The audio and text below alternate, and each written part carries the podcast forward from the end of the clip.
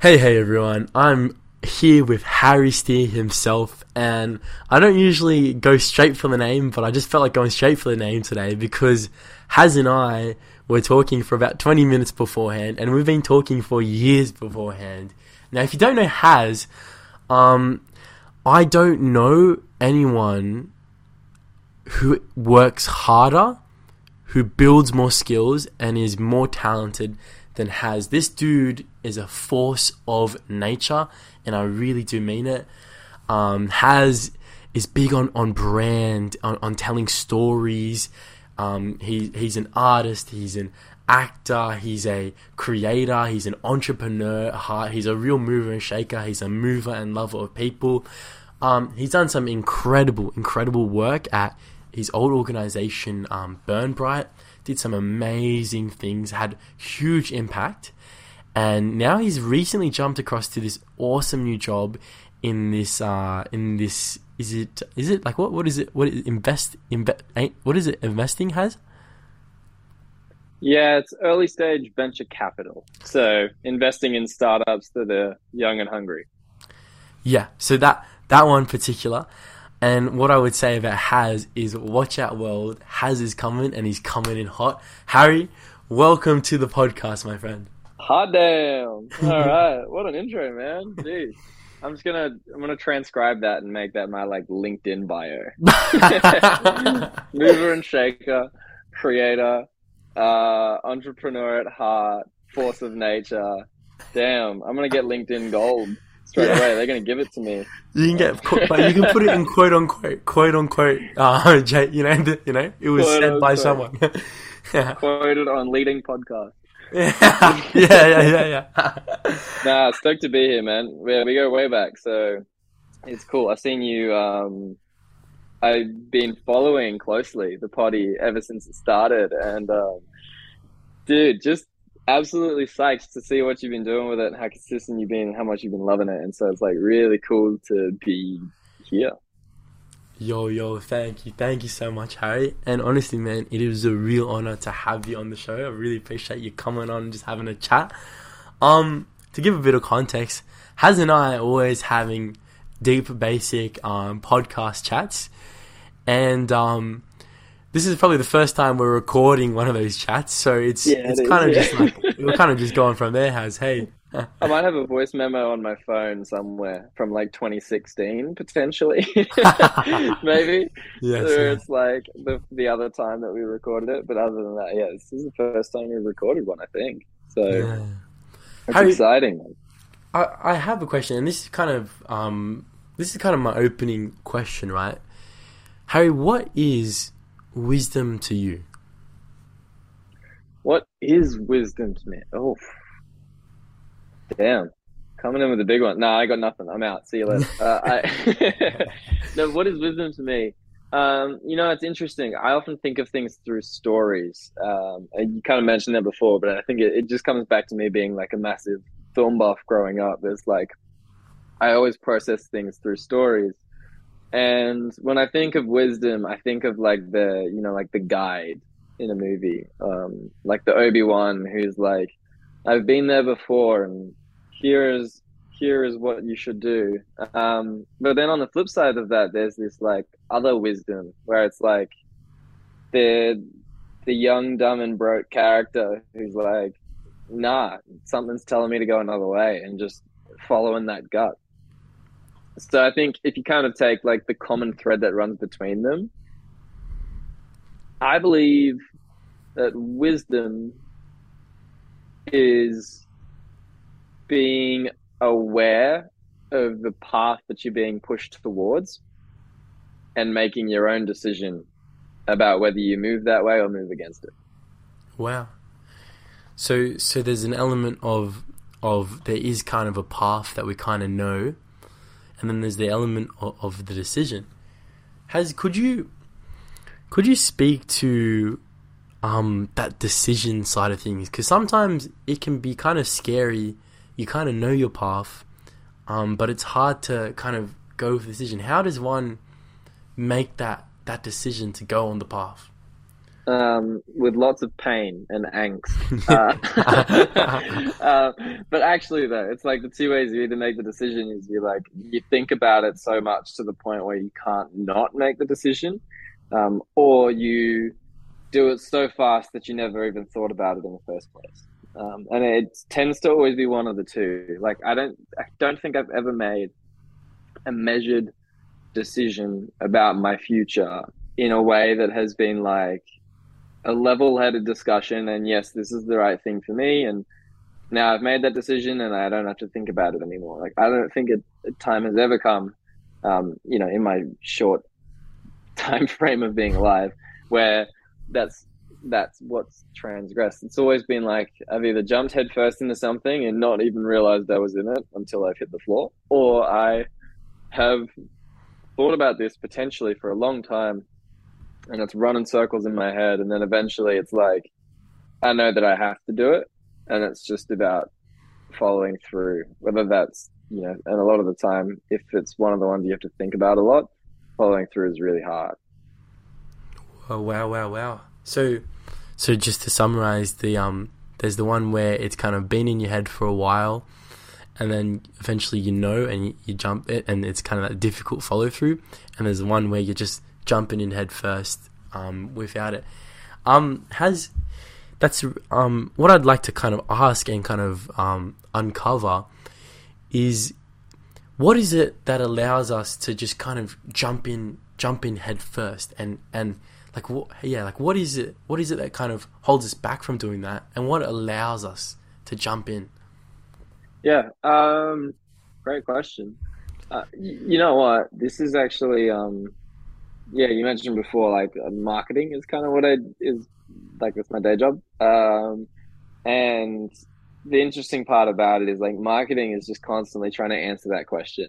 It's like what makes someone jump into something headfirst, um, and usually it boils down to a couple of different things. And like one of them, you know, I think there's depending on the situation, there's always different approaches. But it's like sometimes you jump headfirst into something because it's so good that you can't even consider an alternative. Um, sometimes you jump headfirst into something because the situation and the environment around you has like pre-framed it in such a way that it, there's no downside to jumping in headfirst. Um, when I was a couple of years ago, I started a skate company with one of my best mates. Just we were just selling skate, like designing and selling skateboards, and this was something that, like, when we had the idea, we were like, "Oh, we should start a skateboard company." Pretty sure we were just like at our local skate park, like we had been every other day that summer. Um, we we're like, "Yeah, we should do that thing," and because we were surrounded by a community of skaters who were all like super chill great community, great people. Um, I grew up with two entrepreneurs for parents, uh, and at the time, I was really motivated to do something creative in line with my passions. And there was so much media, especially on like the feeds that you know I subscribe to across my social media. That was like, make your passion your make your passion your job. You'll never work a day in your life. Um, which you know I've come to realize is like not quite real. But point being is the, the, the situation meant that like leading up to the decision making point, there was no real downside. There was no downside that felt real to me at the time. So when it came up, I was like, yeah, hell yeah, like no brainer. Wow. So that's really interesting because it seems as though the key there is is stripping away um, stripping away kind of downsides, having having that no brainer. Um, Harry, I think one one kind of thing that you know I get caught up in, we all kind of get caught up in, is kind of um a fear of failure. It seems like that is the ultimate down or a fear of judgment. Harry, how would one go about stripping away um, the fear of failure or stripping away that judgment sort of thing to get those no brainer right. go after it? I, I wouldn't know. I've always succeeded, so I've never been afraid of failure. I, uh... No, dude, I've fallen on my face so many times. It's a wonder my nose is intact. Um, I I think, yeah, you know, how do you? So your question is like, how do you get rid of that fear or overcome that fear of failure? Yeah, or or even just what what's the go there? Look, I mean, I don't know, um, and that's something I think at the moment, in particular, being in like a lot more new environments than I've been in previously. I'm really staring down the barrel of a lot, and it's like a conscious decision. One thing I have noticed, whether this is really an answer or a solution, um, or it's just something I've noticed about myself, I'm really not sure. But lately, I've been faced with a bunch of situations where I have been petrified, um, and predominantly petrified of looking like an idiot in front of people who don't know me that well, right? Like, that's the prime situation.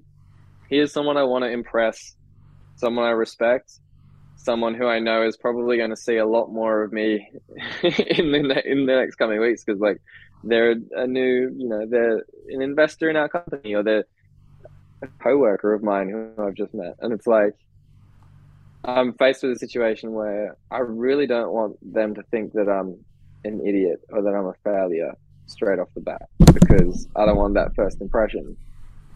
And yeah, staring down the barrel of that and then like figuring out how I'm going to act. One thing I've noticed is as soon as I divorce the thinking from my actions, and instead of being like, I'm th- I'm thinking this, I'm afraid and I'm worried and I don't want to look like an idiot. It's like all these thoughts running through my head. And as soon as I be like, cool, those thoughts are there, and I'm just going to do whatever it was that I was going to do anyway. Even if at times that's a conscious choice to do it, it doesn't feel as natural as it could. Um, going ahead and doing those things has made a huge difference in me feeling like I can still fit in uh, with the people you know around me. And the irony is, yeah, the I mean, the less you think about it, the easier it gets. Um, so yeah, I think divorcing thinking and action has been something that's been helpful that I've noticed for me. How do you do that? I uh, that one I don't know. that one I don't know. Yeah. Being neurotic, maybe. that's awesome. I really love that um observation of divorcing uh, thinking with action. Just makes it really simple. Haz on a kind of on a on a similar but kind of different note, I just want to ask, and it's a pretty broad question, but what is marketing and branding? Like, what's what's the go with all that? What is marketing and branding? Well, I'm glad you asked. I uh, marketing and branding. Firstly, to be clear, these are two different things. Branding fits within marketing. So, like, marketing is this this big chunky thing, and it's a word that gets thrown around in businesses all of the time um, and because of that, it's, you know, saying marketing is the same as saying strategy. Like it could mean pretty much anything you want it to mean. Um, but marketing itself as a concept and as a function and as a practice that people do is actually really simple. And it's, it's in the word, it's staring you in the face. It's taking something to market. Um, like marketing is for example, I have a product, maybe it's soap. Um, I sell soap, and then you're like, okay, I need to take this to the market. But if I'm just going to go to the market and say, hey, I sell soap, that might have worked in the 1600s when you're the only person in your town making soap. Right now, there's so much shit going on, and if you say, hey, I sell soap, you're just going to get missed, and then you're not going to make any money. So marketing is the one that comes in and says, we're going to take this to the market in a way that's going to be successful. We need to slap some parameters on this. We need to dress it up a certain way. We need to speak to certain people and we need to make connections. So that's when, like, I'm a soap company and I need to take that soap to market, then I need to figure out, okay, for me, and usually this is where like the founder connection comes in with the business is like whoever founds the company usually has quite a strong connection with the audience because it's how they know how to communicate naturally. But it can be anything. But um, yeah, instead of just going to market and saying I have soap, I'm actually going to say I'm going to approach a market that is predominantly aimed at young men. And I'm going to position this soap as like a, it's a bit sarcastic. It's a bit witty. You know, I'm going to give it some character. I'm going to give it a character that maybe feels a bit more natural to them. And, you know, if young men are our audience, what are they currently thinking about soap? Well, young men probably don't think too much about it at all. They just grab whatever looks like whatever sticks out in the aisle and whatever does the job. so you're like, well, if I want my soap to succeed, I need it to speak to a certain subset of young men. Let's go with young men who are active but care about how they look. So then I'm going to make sure that the bottle that the soap comes in looks really good. I'm going to make sure that when there's a message on it, it speaks to some form of activity. It says, hey, like, uh, I actually, you know this is where this example is coming from. It's like, I have a bottle of, a bottle of soap in my shower, and on it, it says, uh, you can always clean up your act. And I, I saw that there and I was like, I really like that. Like I don't I don't know anything about what this if this soap is even good for me or not, but it's like you could always clean up your act. And it was a really minimal bottle and it was cheap. And it was like, you know, it wasn't the cheapest, but it was not definitely not the most expensive. And so yeah, marketing is like it's obviously a lot it's a lot larger than it used to be, but it's effectively what levers can we pull and what connections can we make so that when we take something to market, the market responds. Wow, that's a really awesome uh, description. Really, it feels so much uh, more simple and, and scientific. I feel like I ran a little bit. And then brand, how brand, I just realized I didn't even cover this at all, but how brand fits into that is um, your brand is the, like, you don't have one brand, you have about a million. You have as many times that someone interacts with you, a new brand is created in that person's mind. The imprint that's left behind of all of your efforts and and whatever like however their day was going when they first read it. So if you're like from a, from the person who's in the marketing world and is taking this product or this service to market, your job is to create a character. And your job is to create a character that when someone interacts with it, leaves a good first impression. And that first impression is the brand. The same way that you'd, you know, brand a horse. Like it's not that I condone that. I don't know if that even still happens. Probably does. But, you know, it's an imprint left behind. Mm-hmm. So it's like an impact in a way. Yeah, exactly. Yeah, yeah. I think what's um really profound about that description of, of marketing and and branding is it's kind of like communication and impact and and in that in that way it kind of leads me to um finally enough like leadership and like influence and I was wondering if you could speak to like what is leadership to you and and what's the kind of the go there dude they're actually one and the same they're completely one and the same I'd say the only difference is marketing often takes the lens of um, and this is just by the nature of how businesses operate. And this is why startups um, actually tend and personal brands tend to not do this.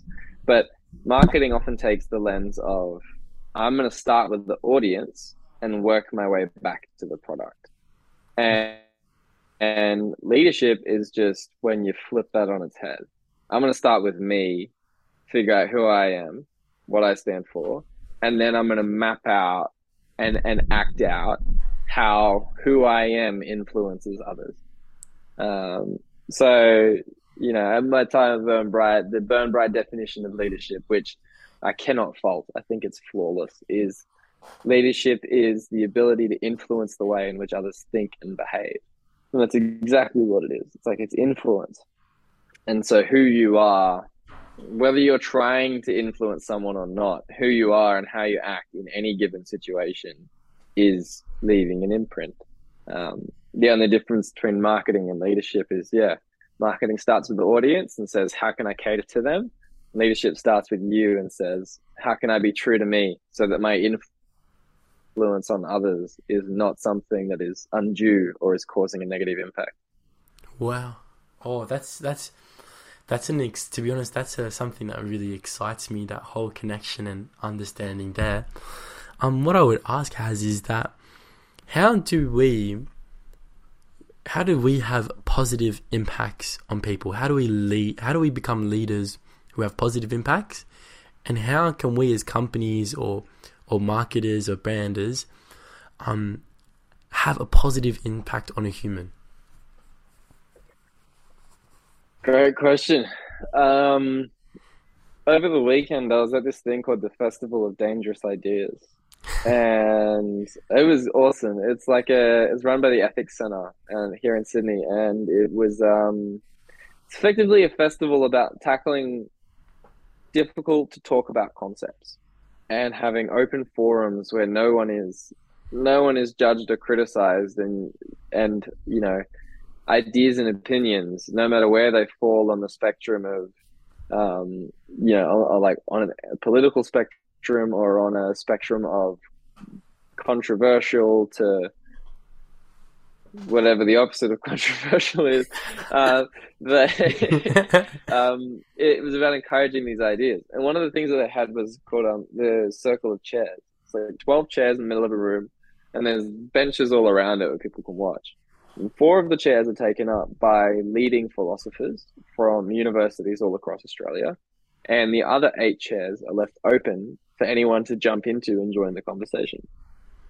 Um, and at one point in time, one of the chairs freed up, and I plucked up the courage and very nervously went and sat down on one of the chairs. Uh, and as I was there, the conversation had evolved through talking your like speaking your mind publicly to talking about bullying to talking about the difference between cyberbullying and bullying in person and then you know that conversation stems back to this idea of personal accountability responsibility and intention. And um, one thing i said there which i'd been thinking about for a couple of days just kind of serendipitous that, that they came together was i don't think anyone's bad. Like i don't think anyone is inherently a bad person. I don't think anyone wakes up and says today I'm going to light the world on fire. Um, I mean, maybe they say that in like a positive way. Uh, you know, they're like listening in the Hall and Oates in the shower and shit. But um, I don't think anyone is like, today I'm going to be a terrible person. I think that you're either you either have a, a worldview that is conflicting. And so you are acting sincerely into what you think is a good intention but it's actually having a harmful effect on someone, uh, or or you are hurting real bad, and because you're hurting and you don't know how to process it, you're lashing out. And so I think when you talk about having good intentions and having a good effect on people and having a positive impact on people, I think it actually comes back to the foundations. It's just knowing who you are.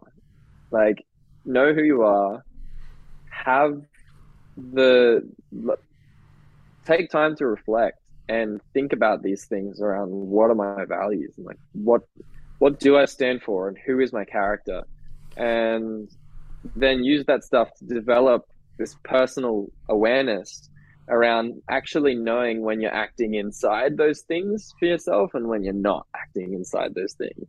Um, and I think that's the interesting part is like when you can personally recognize even like doesn't have to be like always on can never get mad type of thing, but it's like if you can half an hour after you've just yelled at someone be like, Yeah, I was a bit of a dick there. That that's kinda on me. Even if it's like maybe you felt justified, but for you to be like, you know what, I had the right intentions, but I just hurt someone in the way I expressed it. So if you're aware of that, then that's going to lead to an awareness of the world around you as well.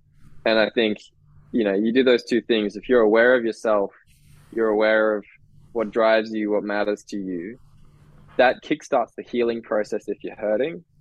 And then knowing my voice just broke for the first time in four years. And knowing knowing the world around you and having awareness of the world around you is to mean that you are going to have a very like in touch with reality view on what's right and wrong for the people around you as well.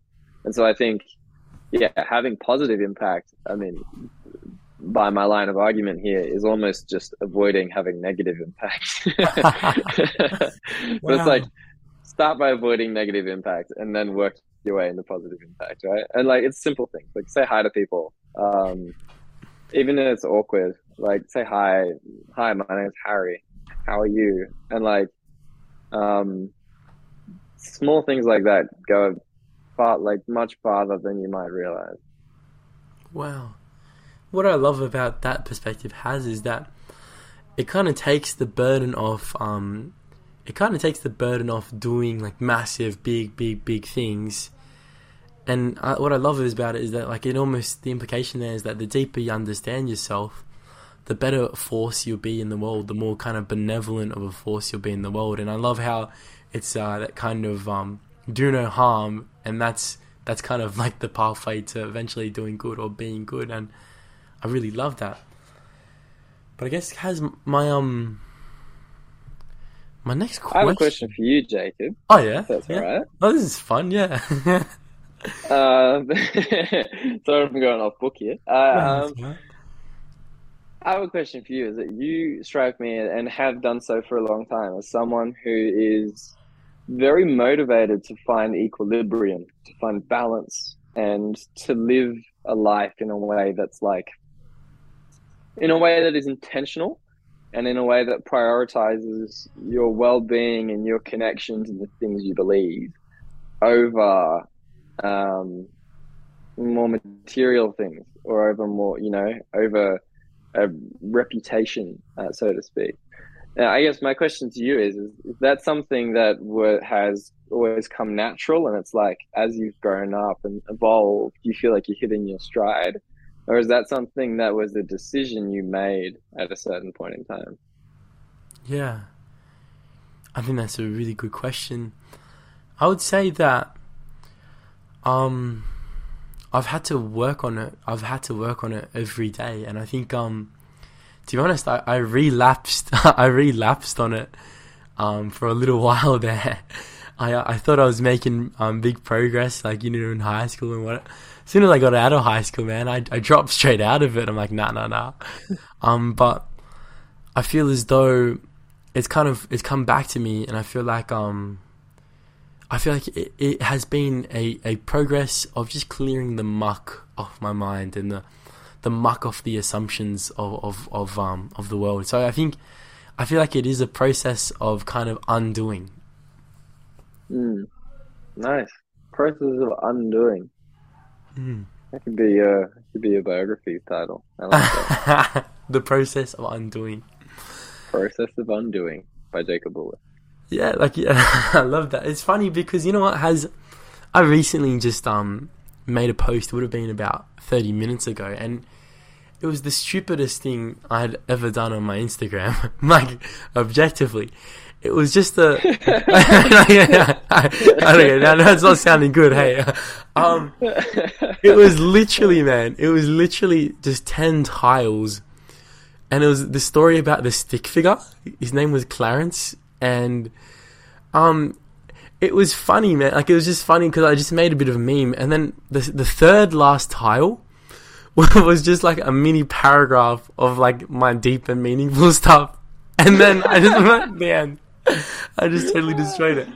And you know what Haz like it was crazy, bro, because I um I hadn't been that authentic or or that risky in a while, and it, it felt buddy good. It felt buddy good, and it's taken me time, but I realized that that's who I am, man. I'm I'm a jokester, and I, I want to be sharing that more authentically with the world, and and it's just been more kind of joyful, and it's been a kind of difficult kind of battle um, but you know, here I am, and it, and I feel like the, the, less fearful I become, more real. Like it's just it's better, man. Life just gets better, honestly. What's what stopped you in the past from leaning into that? Yeah, I think um, dude, it's massively the intense pressures that I put on myself, the intense pressures, the huge expectations, um, the social wanting um, of social approval and things. Um, and what also, are, like, like, what what are some of these Sorry, I don't mean to cut Yeah, you yeah. off. What are- like wh- what are some of these pressures and expectations? Yeah, yeah. It was, you know what it was? Haz it was like I had to be ultra successful, super young. Um, I had to have everything that I wanted right now, um, and and I couldn't like I either had to be there and I, I couldn't be exactly where I was, just kind of chilling out, um, vibing out, and it was like um every time I'd take a step towards something and start creating something. I would just have an absolute stress and a bit of an anxiety attack, and I just completely give it all up because I put so much, um, like oh I got to do this now, I got to do this. I, I, I literally make a nightmare out of my life for success, and um, I realize now Haz that, um, it's it's what you're it's what you're loving right now. It's if you love what is right now, and you're just relaxed, then you kind of just let that be amplified into the world and let that be your success. You know what I mean? That hits, man, and it's hard to do. Hey, like it's hard to do. Like even for me, I think I'm I'm pretty good at. I I kind of have a foot in both worlds of um, I do the things that I love, and I really do make an effort to, you know, like I go skating most weekends, and I I really lean into my passions, and I'm always working on a project, and um, I when I'm, you know, when I am, am going for a job or when I'm in a job, um, I always make sure that that job lines up with what I care about. Like I'm never just taking a job because it looks good or sounds good or or pays me well. Um, it's always it's always going to be like, does this excite me? Am I motivated by this? But with that said, I'm also aware too that there's like a huge driver underneath all of those things that like creeps its way in every now and again. It's like this reputation thing of like, I want people to think of me as being really good. Like I almost want people to think of me as being better than them. Like that's what sneaks into the back of my head. And it's like it's kind of terrifying being like, wow, my subconscious is a real prick. real egotistical prick. You know, it's so funny because I have a similar thing. Um, but I've started to think about it as my creepy kind of gimpish self. Like, yes. like, I just think of it creepy, like, oh, yes, I would be better. you know what I mean? Like, just you all the time? That was yeah, but yeah, yeah. legit, legit. My bad. I don't want to meet this guy. Yeah, and I think um, you know, I think originally Haz I feel I thought that like the being better than everyone else thing was something I had to slay, but I realized that it's kind of just it's kind of like valuable. It's kind of funny. Like it's kind of like um. If I love that gimpish kind of creepy, yes, kind of like mm, kind of self, um, then it, it kind of just chills out. It chills out, and I, I kind of come to terms that I do I do want that, and then then it has less power. You know what I mean? It's kind of like that accepting the shadow sort of thing. Hold on, it has I think it's um I I think the audio is not coming through. Give us a second. I would sing some uh some kind of uh waiting music, but I my voice is a little croaky. Give a sec. Okay, we're good, we're good. We back, baby. you can hear me okay? Yes, yes, we're good, we're good.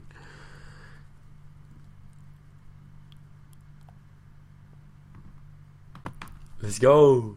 All right, we're back. Sorry, I had literally like my phone, my AirPods died, and then my phone died right away. So, um, that was, I mean, that's what I get for fucking for listening to music for like two hours before this thing on the train. So it's, I, I, I did it to myself.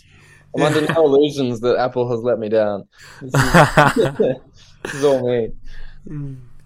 Yes, my, my gimpish self is saying, You naughty, naughty boy, Harry. Ooh. How dare he interrupt my podcast? Um, yeah, to your point though about like you were saying, it's you know it's an asset. Um, it is, it is. It's part of what drives me, and it's like Mm. you know, accepting your shadow values is really important. I think, Because if you don't accept your shadow values, you're always just like believing that you're going to operate from this place of like, you know, being really righteous and, and high and mighty. It's like that almost over time is going to, like, you doing that and thinking that's the only way to exist is only going to feed those shadow values more. But it's not even going to feed the one that you want it to feed. Like, it's going to feed judgment and self criticism. Mm. It's going to feed this sense of like holier than thou arrogance. And it's like, if my, you know, if my shadow value is I want to be known as being really like a really good person. Like that's what it is. Like I want to be known. I want to have the reputation that if I walk into a cafe or a bar somewhere, people will maybe look at me and be like, "Oh, he's really cool." He spoke to my auntie one time and was really nice. Like it's not like a, I want to be super powerful and wealthy. It's like I just want to be loved and respected in the community. It's like if Mm. that's my shadow value that I want to like have fame of a sort, but fame for being a good person, that's way better than having a shadow value of I just want to hate myself for the rest of my life. I would much rather lean into that than the other. Well, you know what? You know what Haz? It's funny because I feel like as kids and just in our society, we crucify elements of of so-called selfishness. We kind of tuck it away. Oh, you shouldn't want this. Oh, you shouldn't feel like that. We make kids feel embarrassed for putting themselves out there. There's that whole shame aspect and element there. And I feel like in a lot of ways, it kind of cuts off something that is just true in humanity. It's kind of like I'll only want to see this, you know? It is, yeah. And I mean, it's also like it's what we're taught, right? It's not it's not that we're uh, I mean, it's partially when you're younger, you have a much more narrow view on the world. Um, and that, you know, that comes from, sounds so fucking weird saying that as a 22 year old. Like, I'm not old, man, but um, I'm a baby. But like, even even with the frame of reference that I have, I've had experiences of things that I've done in the last four months that I had never done in my life before. And those experiences being so different to what I have done in the past and being brand new have had a contribution in me and how I think about other people doing similar things. Where when I was 16, um, like I vividly remember being a 16, 17 year old and being like, I never want to work a desk job.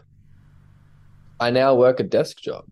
Um, but it, what I perceive as a desk job and what like if you were to look at my day to day, do I sit at the same desk and talk to the same people and type on my keyboard for like nine, ten hours a day? Like, yes. Like every now and again there's something that's like exciting. You know, I'm going to an event or I'm like interviewing a founder. But what what's not seen is like I actually really enjoy the work that I get to do in that nine, ten hours. And even though, sure, all it is physically is me typing on my keyboard, it's like I love the fact that I am constantly being challenged to think of a new idea or a better way to do something. I love the fact that it, when I walk into the same office every single day, the routine that I so called hated, having that routine has meant that like I'm finally getting my fitness on track. I became friends with the concierge of the building. Like I know the guy that runs the cafe in the lobby. Like this is through the routine, which I used to dread the idea of. I feel more myself than ever, and it's a strange thing to notice. That's that's freaking cool. I I love that. Isn't it funny how expectations are always smashed and things are always better than what they seem and you know, like I don't know. That's Yeah. just awesome. Well, that's it, right? You can have one set of expectations, but it's like how those expectations manifest themselves into the world is out of your hands. And Yeah. you got to just play the cards you dealt. And um, I guess this kind of goes back to like that decision making thing we were talking about earlier. Is like when you do you make a snap decision or do you do you deliberate on something for a long time? And I often think about things in pathways. Um, if I, you know, hypothetically, let's take a look at like tonight, right? On the one hand, I could have um, had takeout and, and watched a movie, right? Um, and on the other hand, tonight, like I have done, like I meal prepped a bunch of stuff. I ate a burrito bowl that I'd frozen a couple days ago, and now like I'm spending my night like chatting with you and having like this like deep conversation. It's like two vastly different experiences of how the night has gone. And when you're making that decision, you're trying to weigh up which one is going to be better for me, which one's going to feel better. But the irony is like once you make a decision, I'm not experiencing the other pathway. I'm only feeling and experiencing what I'm feeling and experiencing right now. So at no point right now am I am I like, ah, oh, should have gotten takeaway and watched the movies, because like, I don't actually know what that would feel like tonight. I'm just making assumptions based on past experience. You know, there's something really special behind that because I always used to think that and had this fear that like if I do this, then what if I'm missing out? And what if I'm missing out? And what if I'm missing out? Right? But then I, I kind of um, I kind of had this kind of enlightening moment in the sense that whatever decision I make, it, it, it, regardless of whether it's the best or not, it doesn't matter because you can just learn to love where you're at. And if you weren't happy with the decision, you can just learn and, and you can just choose the one that you love. It's kind of like whatever your decision you make, you can you can love where you are. Do do you kind of how do you how do you view that as? Yeah, you know, I don't know if I would have used those words, love where you are, but it is correct. Um, well done. well, thank you. Mm, I'm the best. Mm.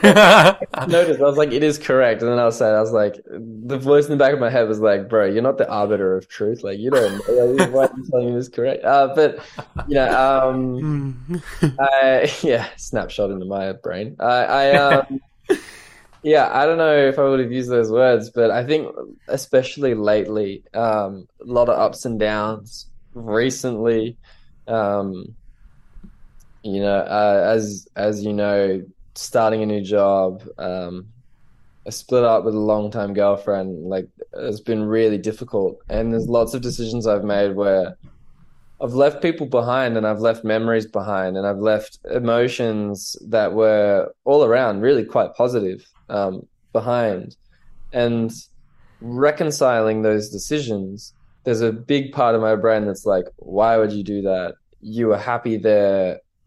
Now you're bit like, now you're lonely when you come home. Now you're in an environment, a working environment where like you're just getting to know these new people and you can't, you, you don't feel as comfortable being fully yourself. Now you're in like, used to be able to walk 10 minutes to work. Now I have to sit on a train for an hour each way. And like, I think the rationality is always like a oh you're missing this you know you're missing out on something. You you've lost something. You've let go of something. Or you kicked something out the door. And it's easy to beat yourself up for that. But usually I'm thinking about that while I'm like walking to the train in the morning and while I'm thinking about it I kind of pop out of the thought for a second and I'm like no matter what this thought is telling me I'm missing out on, I'm still walking to the train. like, yo, I'm still walking to the train to go to work to see these new people, and it's uncomfortable at the moment. Yeah, and that's because it's new and it's fresh. And coming home to a, a house by myself is uncomfortable at the moment, and living with the decisions that I've made that I know have affected others as well is really uncomfortable but it's the decision I've made. And so it's the decision I'm going to live with. And if this discomfort turns out to be anything more than uh, it's just a new experience and I'm reconciling things about myself, like if the discomfort turns out that's like, hey, this is actually really the wrong move, that will very clearly present itself down the track. And I can deal with that then. Mm. Trying to deal with it right now just because it's uncomfortable is not a good way of handling it. It's just a way of trying to wriggle out of the discomfort. Wow. You know, Harry. Uh, first of all, huge admiration to you, man. You you've always had just the um, just the ability to kind of go with life and, and do things and make decisions and stuff. And um, secondly, I think um, what what really struck me about it, what just came to mind as you're saying, it kind of is like a um, it sounds like to me like a bit of an an ego death or, or a death before death. And I, I've just kind of I know that whole stoic thing of like contemplate your death. I always used to think it was kind of useless if I'm honest. I'm like, who cares, bro? I'm like, you know what I mean? But I, I, I, because I, I, I, used to think like, oh, I'm gonna die. Oh, I better rush, rush, rush, do all these things. Oh, mm. but then I kind of sat with it more, and I kind of realized that death just clears all things. All things become irrelevant and equalized, and all things are lost. And it's just like if all things are lost, like what's what's left in life? What what what would I like to do? Because that's that's the only thing that's left. And so I guess um, I'd like to I'd, I'd like to jump you over to that. Like, and I guess if you could speak to um just living and doing things that you like, living on the edge, um, but also if you could speak to like what what kind of um what kind of got you excited as of recent, like you know. Hmm. Um, yeah, great question. I mean, to your point, yeah, an ego death is like the best way to put it. Um, for the last four years of working at Burn Bright, probably, you know what, like, I think because obviously the capacity that I was at Burn Bright changed over the time. Like, I wasn't full time, I'm always there. So maybe call it the last two years of working at Burn Bright. Um, which don't get me wrong, absolutely loved every minute of it. Um, and like that place is always going to be a home for me, and those people are always going to be my family. But one thing I definitely noticed was like my life was burn bright, and anytime outside of burn bright was was my my girlfriend or my ex girlfriend, and there was like little drops of you know my hobbies scattered throughout, but they were like they were things that whenever I talk to someone about them, I'd talk with all this passion. And people would be like, So, how often do you do it? And every fucking time, my answer would be, Well, I need to do it more, but I don't have the time. Well, I need to do it like, it's like, Oh, yeah, I really want to do more of it. I want to try and get out more and do it more. And it just hit me. It's like, why, like, why am I not, you know? Um, and that was i mean that and a bunch of other factors around like my physical health and around like experiencing the next the next challenge and having the next mentor i suppose is like probably a big reason as to why all of this change has collided all at once. Um, and so what's left after the ego death is like i yeah i come home to an empty apartment all the time and the the two options I have are, or three options I have are one, sit on the couch and watch TV, which I have done plenty of. Don't get me wrong. I've started rewatching Suits, and that was a great and a terrible decision. Time I've seen it. Uh, I've been quoted at this point. Um, the second option is just like sit and ruminate with my thoughts, and I've done a bit of that too, but I'm not a massive fan of it um, and that's probably why I need to do it as well. But the third option is get out. You know, get out of my apartment and go and do the things that I'm always saying. Oh, I need to do that more. And um, that stuff that's actually been kind of addictive. Like loading my stuff in the car and go on a quick road trip for a weekend, or like the last three weekends, I have been to in the last three weekends. I've been to eleven different skate parks. Oh, yo! um, because I was like, you know, like I love skating. Uh, it's something I've loved for a long time, and I was like, I really want to get more back into it. Like the weather's getting better, and it's something that it really like it, it pushes me. Like mentally. Physically, it doesn't push you that hard. like, there's definitely a physical component to it, and it can tire you out. But to succeed in skateboarding is all a mental game. And so I was like, I want to challenge myself mentally. but to do that, I was like, I want to make an adventure out of it. So I'm not just going to go to the same skate park I go to every every day. Um, I'm just gonna like, what else is out there? And so, you know, bouncing from place to place, and then you meet a whole bunch of new people, and you talk to all these new people, and kind of make a friend in the course of half an hour uh, to an hour.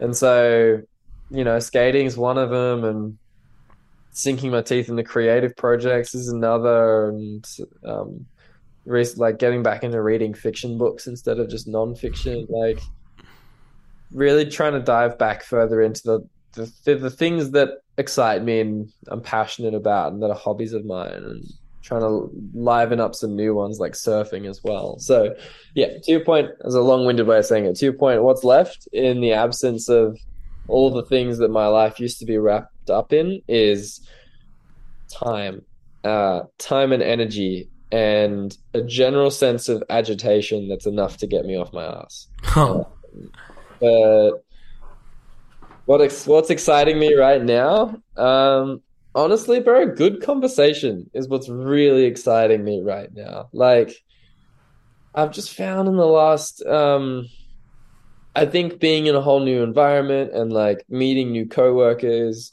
and meeting people who are in the industry but aren't co-workers it's like one of the ways I've tried to get over this imposter syndrome is to just get to know everyone really well.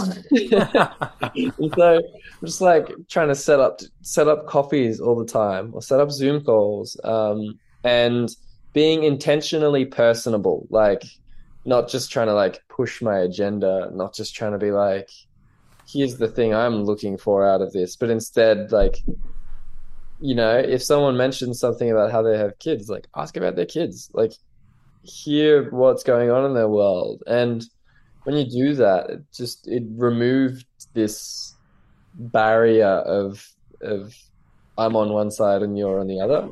Um, and it's been cool because then that's that gives you the leeway to go you know to go deeper and really figure out someone's story. And so that's something i'm really excited about and i'm excited to go deeper into that as well with um, yeah kind of my own my own show of sorts. Um, just the way to meet people i find really interesting and pick their brains and figure out how they did certain things. And yeah if not for any other reason than to project my thoughts onto someone else and and see if see if i'm the crazy one or if we're all crazy Wow, Haz I am I am truly. If by the way, if y'all don't know, Haz is coming out with a podcast soon, and Harry is going to be interviewing some incredibly heavy hitters, having awesome conversations, and I would highly recommend. I already know it's going to be amazing. Much yeah. love, much love. now I've actually got to make the thing. It's out there in the world. Hey, hey. Now, now that you've said it, I've actually got to make the thing. Yeah, man, you're, you're now leveraged to yeah. the audience. Look at that. I haven't even started the podcast. I've already Come on, Harry. For the viewers, for the viewers. You got to yeah. do it for the viewers. this episode is sponsored by Jacob Bullis. yeah, I, you know, Haz what really just struck me. and It was a book that you just reminded me of. I think it's the most beautiful and lovely little volume. It's like one of those cheesy kind of um, business uh, fiction like life lesson stories. Mm-hmm. It's called um, The Go Giver, and one of the most beautiful. Um, yeah, it's really awesome. Um, okay. I'll have to like send you a copy or send you something or send you a link or anything. Um, and dude, one of the five laws of stratospheric success, they call it, is that your influence, your your ability to influence another, is determined by the amount that you care for, for them. Like, like, like the, the ability, like the influence you have over other is, is basically your level of, of selflessness. And, and, um, and it, it's funny because it, it, its whole purpose, like, you know how there's the go-getters, the go-getters, right? Well, its, its thing, clever thing was become a go-giver give mm. so much love and value and connection and care to the world. And that is the ultimate pathway to success. And what I would like to ask you Haz around, um, because it kind of struck me, and I think we've talked about it before, about connection, networking, and, and, um, and just kind of living a, a thriving and prosperous life. Like, what what is what is that that aspect of, of genuinely caring and connecting? Yeah, um, I hate networking with an agenda. Mm. Like I hate, I you know, and like I have a general aversion to sales as well. Um, don't get me wrong, I'm not one of those people that thinks that like anyone who's a salesperson is like uh, is a snake. Like sales is an incredibly important thing. The reason why I hate it is I hate talking to someone feeling like I need to get something out of them. Mm. Mm. and so I often, um, I often, you know, and I've got some work to do on that as well because there's many times where I need to have those conversations, um, and I like underprice myself a bunch of times because of that as well. But that's fine. Uh, um, yeah, my general thesis on networking is be interested, not interesting. And um, I need to remind myself of that a lot. Um, I'm actually getting a tattoo on my arm of a question mark to remind myself of that because my default mode can be to just start talking about myself, and then I see people's eyes glass over, and I'm like, "Oh fuck, I've I've bored the shit out of them again." No. Oh, bro, that's me to- too. I need to come back to reality and realize like there's more than me in this room. Um, and so, yeah, I think when it comes to networking and connections, it's like don't be afraid to be the one that's on the front foot and always assume the best. Um, if you message someone and you're like, "Hey, let's go get a coffee," and they just don't respond, don't straight away be like, "Oh, they ghosted me. They're like, they must think they're so much better than me. They're a shit person." It's like if they're anything like me, they just check their messages like once a fortnight. Like they haven't read it yet. Like give them a break, or maybe they're stupidly busy and they're like, "Oh, I should do something about that." And as we have all done in the past, they're like, they think of an answer and then just don't type it. Like yes. you just like forget and something pops up like your oven's on fire and you're like oh fuck i need to do this. Like there's no like assume the best in people. Unless you are directly proven wrong always assume the best. And yeah i think if you can be interested assume the best and be on the front foot around like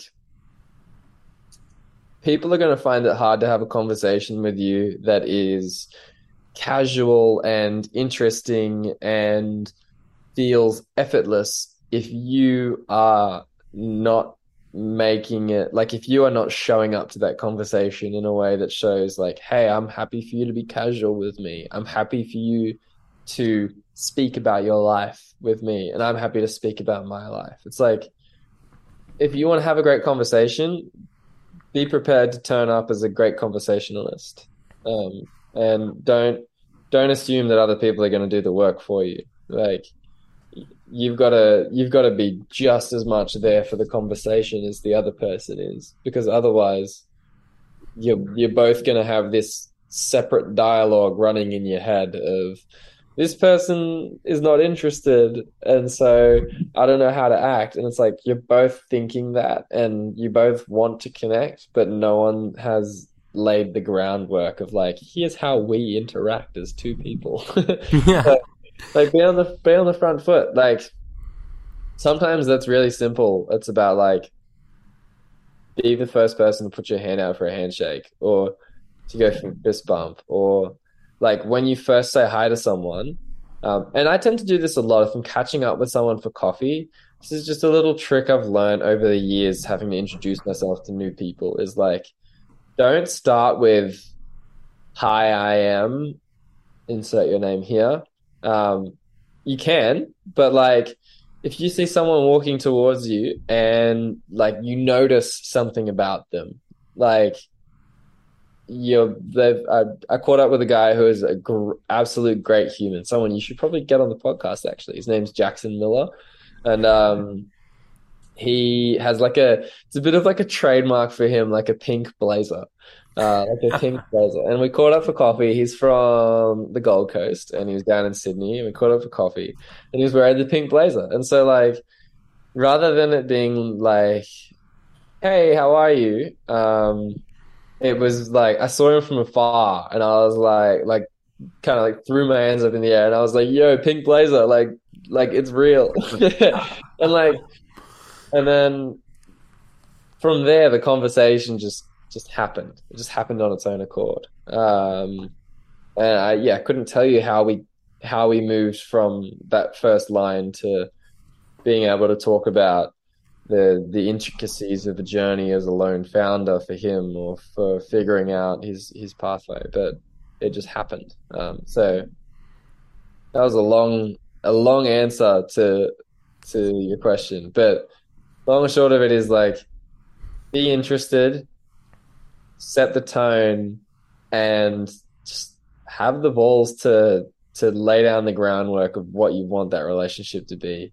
And like the fear on the other hand of that is like if I come in super excited and this person's not excited, then I'm gonna look like an idiot. And it's like, well, yes, but like to who? You know? You come in super excited about a conversation and they're not excited at all, and they are like really bringing down the mood. It's like, is that really someone that you wanna like? Did you want to have a great conversation with? Not. You know, like then if if they're not there for it, then they're not there for it. That's cool. Yeah, that's um. I'm starting to think like even just um, like conversation is such a um. Is such a reflection of life and how we view ourselves and how we relate with others. Um, for a while there, I used to I used to talk talk way too much in conversation, and then for a while I would just kind of listen listen way too much, like as in like it would be kind of neurotic. And then I kind of just kind of realized, and then this is just kind of recent, that just dumb ass humor is so fun. you know what I mean? Like, it just, I, I realized that, like, people, you know what, Harry, this has been my journey, man. It's been a tragic journey because uh, I realized people don't care really about the deep stuff as, as much as, like, people do care, right? But most people don't. But laughter, being a complete dumbass and just kind of disarming yourself and being authentic is the pathway that opens up the deeper things. And I think there's a lot to be said about just being interest, laying that groundwork of taking it easy and just, you know, being being that and and the richness that comes out of a conversation. And Harry, I, I want to ask you, what what is it like? What is it about conversations for you? Like what what is the juice there? Why are they such hot, sexy mamas? Yeah, um, I would love the answer to that question as well. Um, I don't know. I actually don't know. I, you know, the, I, it's strange because I've spent so much of my life looking for like a what's my, what's my purpose? Um, what's my pur- what's my one thing for for the audio listeners? I'm using air quotes when I say purpose.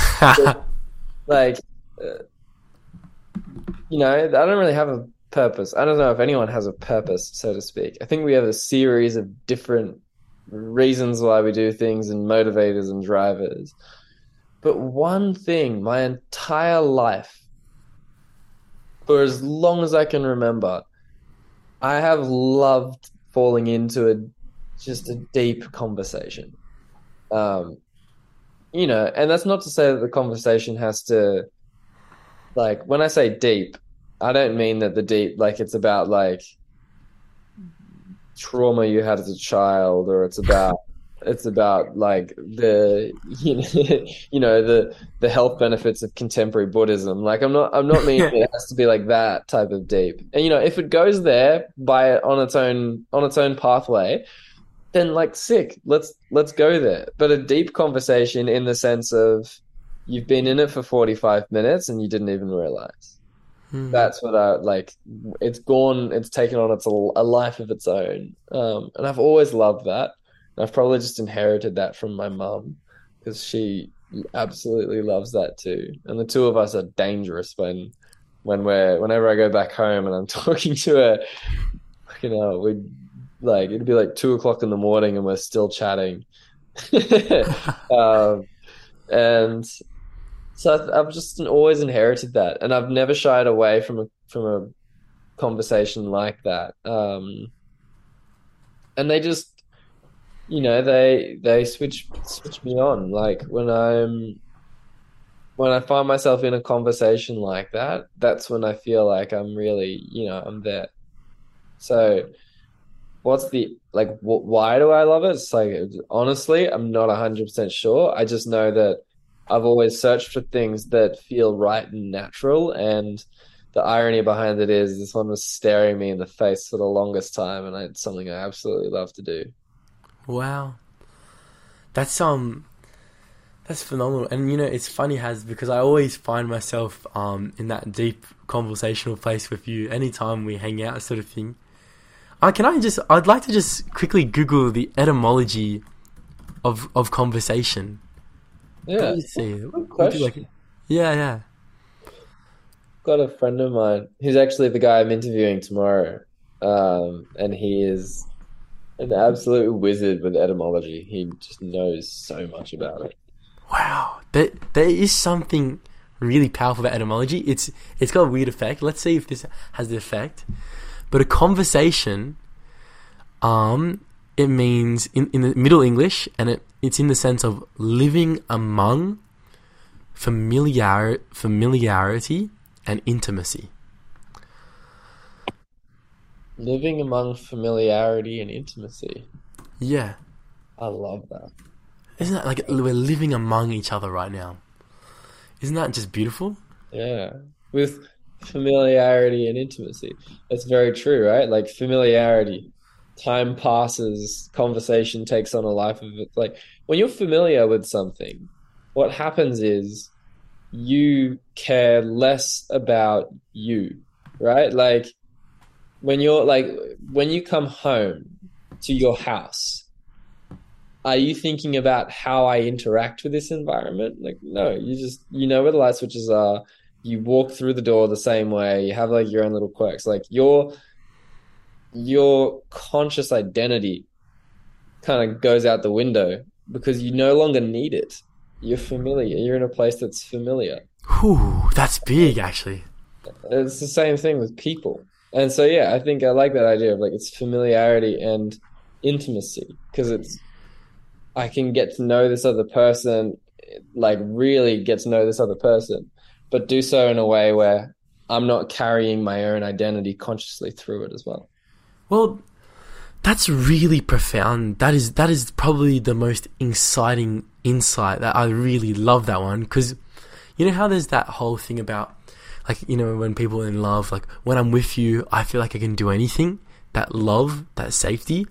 I feel like in this way a deep conversation which is like someone where it's really familiar you got that safety that connection is one that takes limits away from your mind and opens you up to possibility and and I think, you know, in that way, a conversation can change a life. Just like us conversing now, what we're creating for each other, mm. it, it, it's gonna, it's already impacted me. And it's gonna impact both of us. We've we've shared it and created it, and and it will then go on to impact um, the world in in us, like in what we do, and obviously because we recorded it, whoever joins in and, and listens in will will be a part of that as well. Shouts out to the listeners. Yeah, shout out to the listeners. What's happening? What's happening? We love you. Buy you a real G. I'll buy you a coffee. Yeah, I'll buy everyone a coffee. yeah, this goes on to have 10,000 views and I go broke. yeah, bro. Yeah. Yeah. Disclaimer, disclaimer. Jacob Jacob quoted 2022, I'll buy everyone coffee. Oh no. oh man. Yeah, man. No, it's it's you're right though. Conversation, I think it's um underrated because because we take it for granted. But it's yeah, it's it's got it's got power. It's got real power. I uh, one last thing that on the conversation thing because this has just been quite beautiful. I really love this insight. What is it? What is it that promotes safety in a dialogue? Like, what is it that creates that familiarity and intimacy? How do we get there? Ooh, um, I think it's like a like people test boundaries, right? To know. So like you've it's firstly, it's like I think that there is a level of free flowingness you can create in conversation, which actually like free flowingness in conversation comes from good question asking, right? Like if you ask good questions consistently and you're always like you're not letting there be like a, a beat or a gap or a pause before that question comes. It's like conversation just can it just continues. Um, and over time, we associate that with familiarity because I stop thinking about myself and I start thinking about the questions you're asking me. And then I think to then take it to the next level and introduce a piece of this conversation that's around vulnerability. Um, I think it has to be led by someone. Like doesn't ha- sorry, it doesn't have to be, but I think successfully and to create a safe place for that to happen with consistency, I think it has to be led by someone. So like if I'm having a conversation with you and I can for example, I can see that something's on your mind.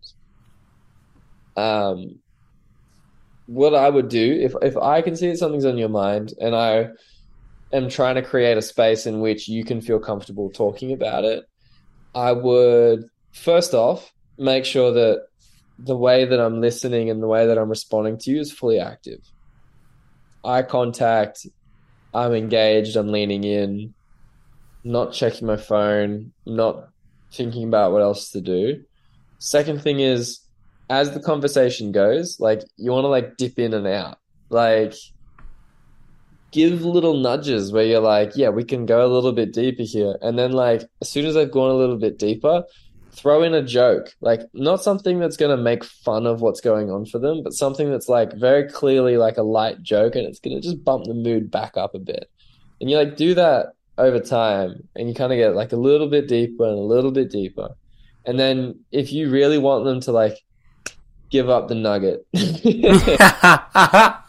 you gotta like you gotta front up, right? Like I can't I can't be out here being like, tell me your secrets, and then they're like, here are all my secrets, and you're like, cool, thanks.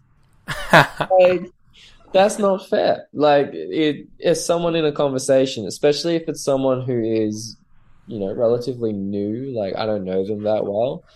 You got to build rapport, and you got to show them that you're willing to trust them with the same stuff because if you aren't willing to trust them with it why are they going to trust you with it and mm-hmm. even beyond that too it's like if you take trust out of the question it's also a matter of like people are so worried about burdening other people with what's going on in their lives but if you show them that it's fine to quote unquote burden them, which it's not a burden at all. Like ask any of your friends if something's going on, they, they want to know. But if you show them that it's okay to talk about that thing, then then and that you're willing to have a conversation about something within that vein, then it's going to be a hell of a lot easier for them to be like, well, actually, this has been going on for me. Rather than it being like you're talking about tacos and, and they're like, yeah, by the way, I got divorced last week. Like, you, like really like to jump contrasts like that. And if you don't know someone that well, it's a real like, yeah, it's it's almost impossible. But if you can you can lay framework and groundwork with rapport and, and examples and just show someone that you care. You know, it's funny because what kind of comes to me is that it almost seems like from that model of kind of I love I love how you said like that that beautiful kind of kind of wave. It's almost like you're you're sedu- you're seducing each other into authenticity. Yeah. You know what I mean? Like bringing each other closer and down into it.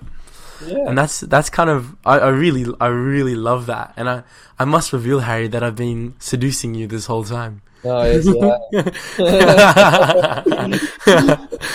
I mean, that's it there, right? Is like that's also why um, moments of vulnerability around someone else when you are sharing parts about your story or things about who you are that you previously haven't shared with someone else is like that can often be really confused for like the emotional connection you develop with someone in that there can really be confused for a romantic connection Mm. um, quite easily because your brain tries to connect the dots backwards and rationalize it. And it's like, wow, I really trusted this person with this information. I must really like them. yeah. So it's like, maybe you do. Or maybe they were just a really good facilitator. Hold on, hold on, wait, Harry. Are you telling me this isn't a romantic conversation? Oh, this is. This one, with with us it is. oh, this. But we established that long ago. All right. Sexy, sexy. he was a sexy guy.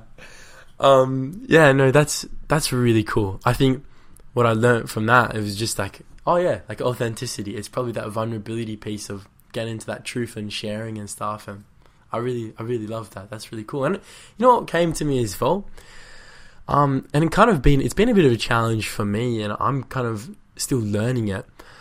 Is that what if like sales was just a really enjoyable conversation? What if we really didn't need anything? And what if it was just about getting clarity to whether they really want it, yes or no? And I think I, I've heard this sort of idea before, but I feel like, dude, if that was life, and if if if if, if conversations, if it was about conversations, if sales were conversations, if marketing was a conversation, if leadership with yourself was kind of a conversation, then like, you know, that's pretty G, man. Like, if because conversations are fun. Yeah. I mean, they are. They are. Um, we've just overcomplicated it. yeah, yeah. You know, sales has just been, it's become overcomplicated with like sales frameworks and, and then you've also got to like, I think a lot of the reason why salespeople aren't just having this really genuine conversation is they're like, you know, these conversations take time.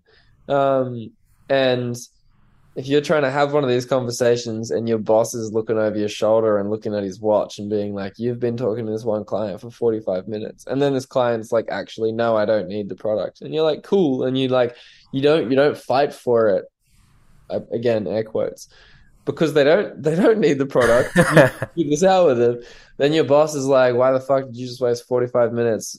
You know, blah, blah, blah. You're not going to hit your commission targets, blah, blah, blah. So we've just overcomplicated. Um, and marketing's the same, right? Marketing is a conversation, should be a conversation. Um, it's just that we do a lot of talking and not a lot of listening, and we're not good at finding ways to listen to lots of people authentically. All the Wow, that's that's freaking big. Like this, this is really cool because, like, it seems as though if all these things are conversations, like all these areas we've kind of been talking about, then the same principles of conversation apply. And and I love what you said, interested versus interesting, and I think I think maybe the possibility if if if we can become more interested, less about ourselves, less needing of self, then it all just becomes more joyful and like more more thriving. That that's kind of exciting um prospect for me, you know. Yeah, and me too. And you know, if all these things are conversations, like that's great because I like conversations. Harry, um, I would I would ask as, as this kind of of the closing note of our our wonderful undulating conversation. Um, what what is it? What is the nugget? What is the the thing on your heart that you would like to express the world? What would be that message? Um, there's a lot on there at the moment, but I think they all come back to this one idea, which is like everything you do right now, good or bad, embarrassing or not, is just another part of your story. And when you do something today, no matter how fantastic it is or how terrible it goes, tomorrow you're going to wake up and it's going to be have like it'll be the thing that you did yesterday and it's part of your story Wow. and you might learn something from it you might not learn something from it you might regret it you might wish that you could do it every other day. Either way, it's something you did, and away you go. Damn, bro. That hit deep. That hit deep. That's a bit of ego death for me. Yeah, kill that fucking ego. um, ego better. yeah, yeah. Harry, it has been a true, true, really true pleasure having this conversation with you. Um, really, really thoroughly enjoyed it, and I, I'm really excited about that whole conversation thing and what what's kind of emerged from our conversation. Um, Haz how would someone how would someone reach you if they if they want to reach you? Obviously, they can message me. But how would someone reach you these days? Haz Um, yeah, I mean, I'm on, I'm on the socials, bro. Uh, I am. You can message me any which way you like, whether that's um, you know, Instagram. It's it's Harry Steer, so like ITS. It's Harry Steer. Same as Twitter. LinkedIn is my name, Harry Steer, and uh, you'll you'll know it's me if you see a smiling ginger in the photo. That's me. Um, but otherwise, you know, I have a portfolio site. It's uh, well, ha- harrysteer.au. So like, I don't know. There's a million different one, mil- million different ways you can reach me. But yeah, I'm always always open to chat to absolutely anyone for literally as as long as you'll let me. So I'll I'll talk until you say, "All right, bro, you did it. I, I gotta go." Um, so so yeah, um, if you just want to have a good conversation, or if you want to grab a coffee and you're around in Sydney, um, hit me up. hit hit that boy up, everyone, and uh, yeah, man, really, really awesome. Really grateful for this um, chat, and uh, we will say now, peace out to the audience. See you, audience. Thank you. Adios.